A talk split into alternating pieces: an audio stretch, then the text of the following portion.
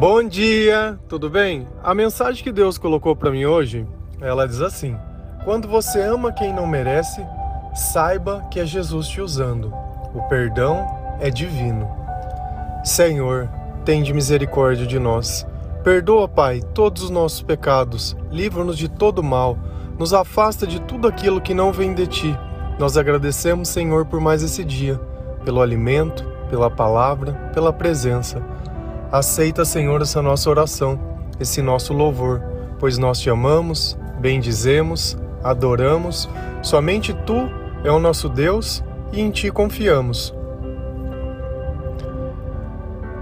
Eu acredito que todas as pessoas, sem diferenciar uma das outras, quando nós somos ofendidos ou quando nós nos sentimos desmerecidos ou quando uma pessoa ela nos persegue sem nenhuma razão, dificilmente nós deixaremos de reagir de forma negativa. E o curioso é que o nosso comportamento quando isso acontece é nos comportar exatamente igual essa pessoa. Então, se alguém nos xinga, nós iremos xingar de algo ainda pior. Se alguém vem nos ameaçar, nós faremos algo para colocar ainda mais medo. Então, esse comportamento de alguma forma dominador é a forma que nós naturalmente reagimos.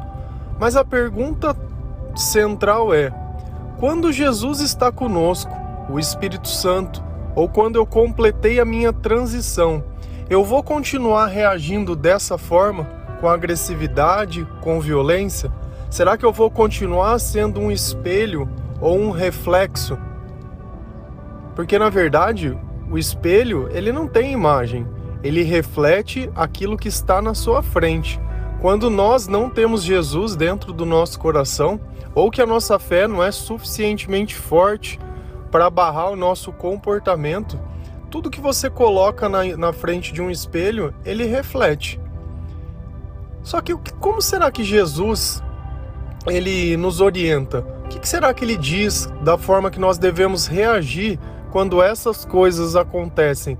Quando nós acabamos é, tendo que nos relacionar com pessoas que nós sabemos que aquelas pessoas elas desejam o nosso mal e que elas não querem o nosso bem. Se a gente ir lá em Lucas 6, versículo 27 e 29, a palavra do Senhor lá diz assim: mas eu digo a vocês que estão me ouvindo: amem os seus inimigos, façam o bem aos que os odeiam, abençoem os que os amaldiçoam, orem por aqueles que os maltratam. Se alguém bater em você numa face, ofereça-lhe também a outra. Olha que coisa forte amem os seus inimigos. Sem Deus é impossível a gente fazer isso, é impossível, é impossível. É impossível eu olhar e falar assim, bom, essa pessoa ela me maltrata todos os dias e Jesus está falando, ore por essas pessoas. Façam o bem aos que os odeiam. O que, que Deus ele está dizendo em todas essas palavras? Que a nossa natureza ou que o nosso chamado ou que a nossa fé ela não seja algo de ocasião. Você imagina se Jesus fosse Jesus de acordo com quem tivesse diante dele. Se uma pessoa tem fé, Jesus é amor. Se ela não tem, Jesus se torna o próprio mal na vida daquela pessoa. Se Deus fosse dessa forma, já não seria a natureza de Deus misericórdia. Porque se ele se comporta mediante as pessoas. Então, a partir do momento que eu me comporto de uma forma totalmente contrária, o que eu vou casar naquela pessoa? Ela vai parar para pensar e falar: "Poxa, eu tô maltratando essa pessoa, só que parece que ele não compra a minha briga, ele não cai na minha pira, né? Ele não fica entrando no meu jogo. Então Deus ele nos coloca numa posição superior, onde a maldade de alguns não significa nada, onde quando alguém se declara inimigo, ele não se torna inimigo. E essa é a natureza de Deus, de Jesus Cristo. Quando nós estamos fortalecidos com o Espírito Santo, e ainda que alguém nos faça algum mal, nos fale algum mal, nós não aceitamos esse mal para a nossa vida. É como se alguém viesse fazer uma fofoca e você não acreditasse naquilo que ela disse. Então, que diferença fez as coisas que ela falou? Então, nós deixamos de dar poder ao mal, de transformar a nossa natureza e começamos simplesmente a nos firmar naquilo que é bom. Antigamente, se tivesse um inimigo e ele me fizesse algo, eu trocaria o amor de Deus pelo ódio. E eu iria odiar e eu iria querer prejudicar e fazer. Mas não. Nesse instante, Deus diz assim: olha, não larguem o amor. Não larguem. Não me abandonem. Não abram mão da minha proteção para que vocês vão lá fazer a sua própria justiça. E essa passagem de baixo que a gente termina é uma passagem que eu levei muito tempo para conseguir assimilar isso. Quando Jesus diz: Se alguém bater em você numa face, ofereça-lhe também a outra. Quando o sangue ferve, quando nós realmente temos uma posição de mais poder que a outra pessoa, nós sempre vamos querer exercer isso sobre a vida dela. Então é como se alguém menor viesse lhe bater, viesse lhe afrontar, viesse lhe fazer alguma coisa, e você sabe que você teria força suficiente para fazer essa pessoa não simplesmente se calar, mas machucar ela num ponto que você pudesse fazer ela se arrepender. Só que Deus, ele coloca dentro do nosso coração que não vale a pena a gente sujar a mão por isso. Porque na hora que for para exercitar a justiça, ele mesmo vai fazer isso. Então talvez você pudesse ter dado um soco nessa pessoa? Poderia. Só que a desgraça ia cair na sua vida também, porque você sujou as suas mãos de sangue. Diferente de quando você aceita algo por Cristo. Aí já é outro plano, aí já é outras coisas. É o próprio Deus que ele vai nos defender. E não precisa ser naquele instante. Você não precisa ver um raio caindo do céu na pessoa e ela sendo extinguida. Você não. Não aquilo ele vai ser pago de diversas formas diferentes. Porque não existe pior coisa que você viver em sofrimento. E não precisa ser um sofrimento físico. Pode ser um sofrimento psíquico. Que você não se sente bem, que você não se sente feliz, que você se sente perturbado, que você se sente perseguido. Você imagina uma vida inteira nessa paranoia? Que é pior castigo que isso? Que você não poder é, gozar da tua vida, das coisas mais simples, não poder saber o valor de uma refeição, de uma companhia, de nada, e o tempo todo ficar nesse estado de paranoia, não existe maior. E aí Jesus ele vai dar um entendimento ainda um pouco maior sobre essas coisas. Lá em Lucas 6, versículo 32 e 33, a palavra do Senhor diz assim: Que mérito vocês terão se amarem aos que os amam? Até os pecadores amam aos que os amam. E que mérito terão se fizerem o bem àqueles que são bons para com você? Até os pecadores agem assim. Então, se nós queremos chamar a atenção de Deus, não é tratando cada pessoa baseado no que ela trata, muito pelo contrário, mas tratando as pessoas como Deus nos trata. E aqui que chega o ponto central das coisas. Sem Deus, isso é impossível de se fazer, porque nós não temos sangue de barata. Na nossa natureza, o normal é a gente reagir. Então a gente nota uma conversão e uma transição quando nós ganhamos e adquirimos características que nós não teríamos.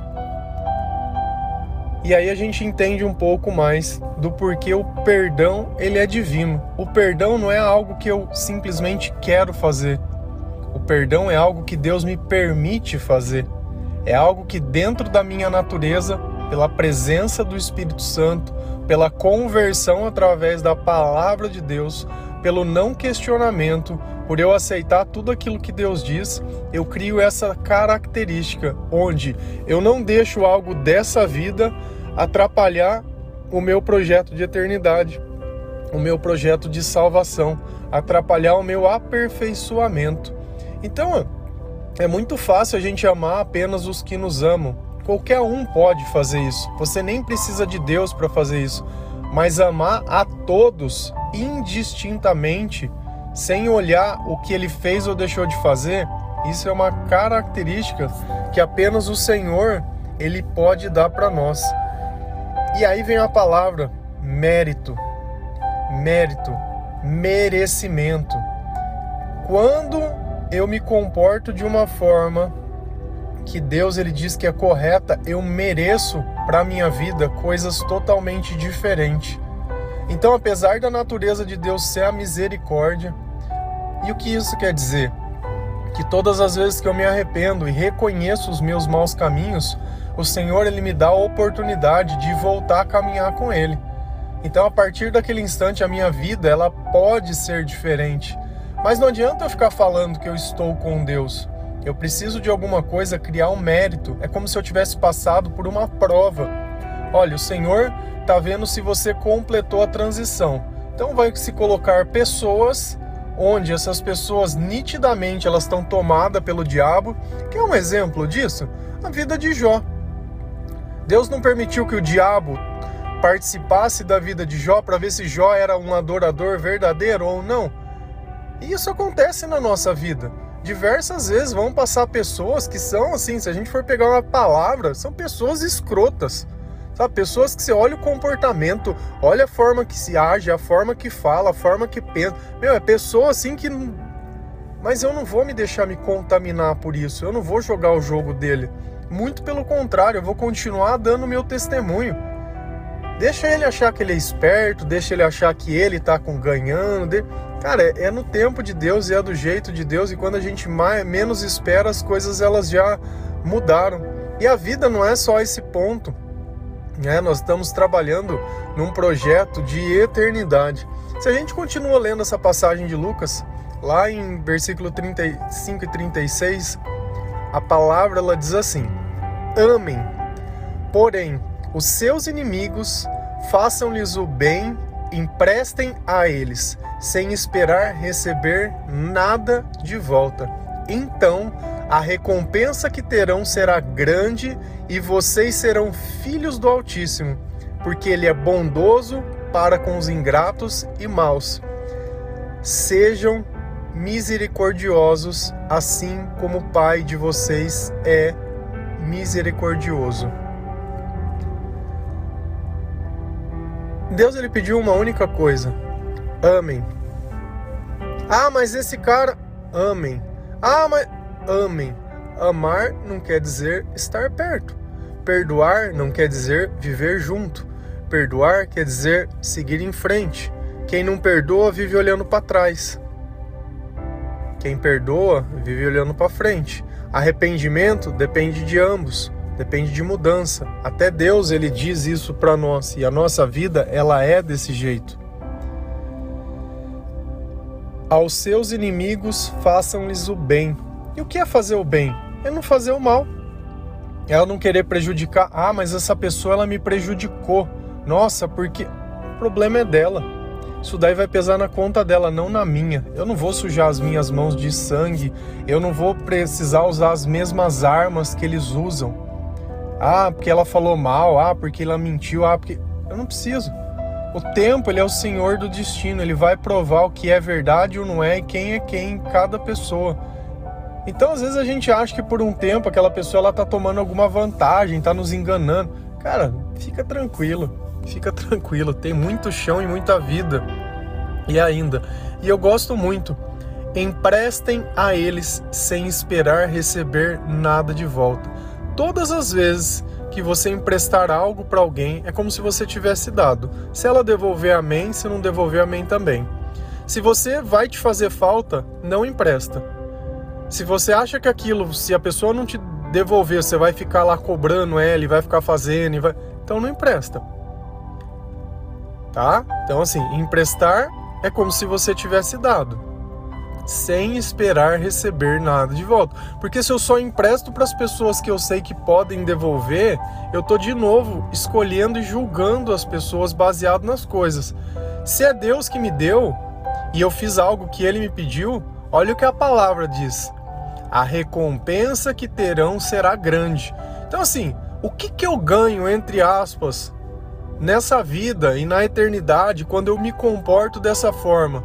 Quando eu não entro no jogo do meu inimigo, como eu faço, continuo fazendo bem independente, quando eu continuo amando independente, eu vou ter uma grande recompensa. Ah, mas como que vai ser? Eu não sei. Eu sei que Deus ele é justo.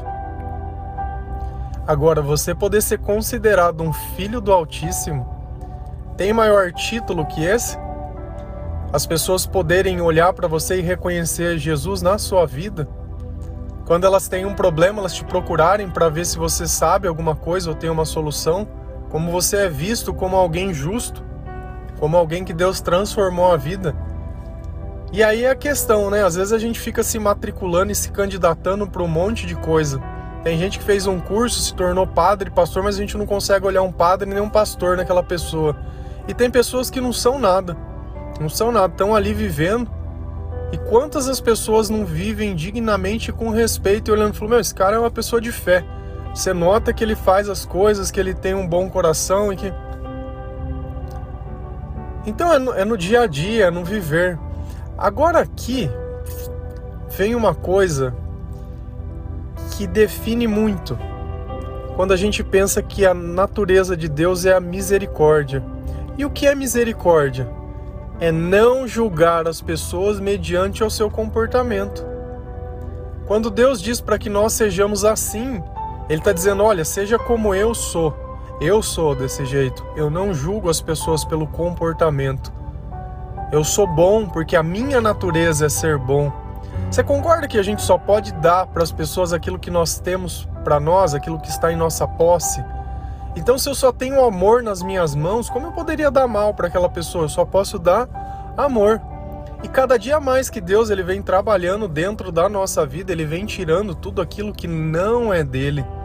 Todos aqueles pensamentos, todos aqueles comportamentos, todos aqueles sentimentos e vem colocando só bons sentimentos. Agora, Quanto tempo nós não lutamos para viver em paz e nós vamos deixar isso de lado porque uma pessoa, dentre tantas as outras, perturbada, veio querer nos perturbar? Eu vou abrir mão de tudo aquilo que eu demorei para conquistar com Deus por causa de uma pessoa? Será que não tá, nós não estamos dando poder e autoridade demais para uma pessoa? Quem é essa pessoa? Sabe? Então nós estamos nos tornando algo muito maior que nós. É um comportamento muito maior, muito maior.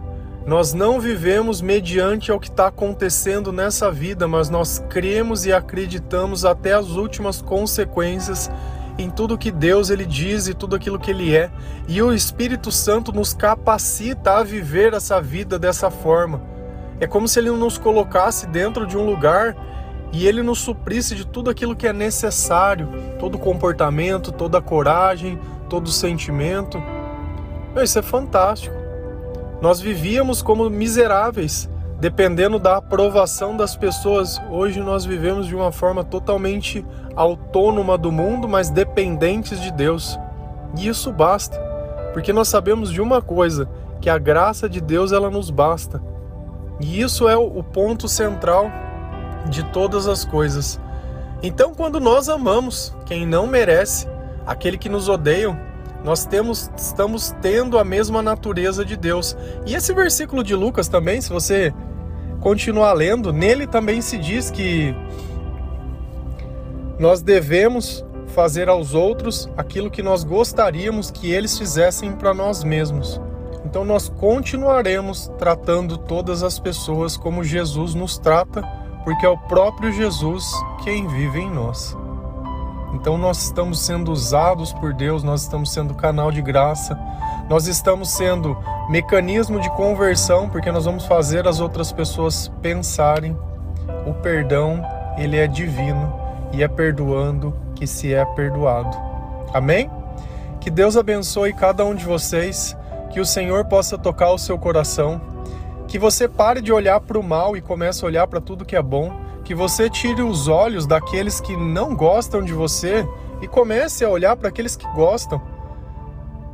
Comece a ver que alguém entregou a sua vida numa cruz por você, por amor, que a sua vida ela tem valor, que Deus sabe quantos fios de cabelo tem na sua cabeça, que Deus tem um propósito, que Deus tem um chamado, e que ainda que você for um daqueles que afrontam a vida de outras pessoas, saiba que existe salvação, que a misericórdia de Deus ela pode te alcançar.